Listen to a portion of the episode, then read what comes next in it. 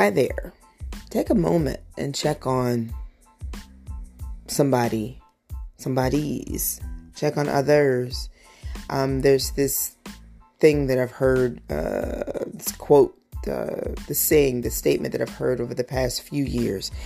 Excuse me, to check on your strong friends and check on your strong family members. Check on maybe those friends and family members that used to be strong, but for whatever reason, they just ain't got it anymore. Show up for them. See how their day's going, see how they're feeling. And that doesn't mean you being nosy, stepping out of your lane, or overstepping your boundaries. You're just giving a fuck about somebody else other than you, okay? Sometimes when I'm in the store, not going into great details with cashiers and salespersons, I've been those things, by the way, so I don't think I'm better than them. I'll ask them, How's your day going? I bet no one else has asked you all day, How's your day going? How are you feeling? Um, thank them for what they do. And then sometimes the friends and family members that you have to check on.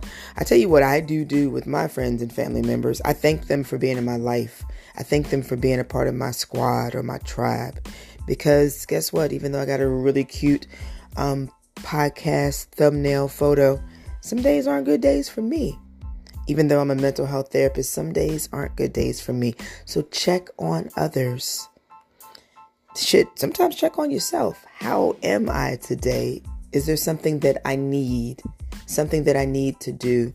So check on your strong people and check on you too but let's check on each other. You're welcome.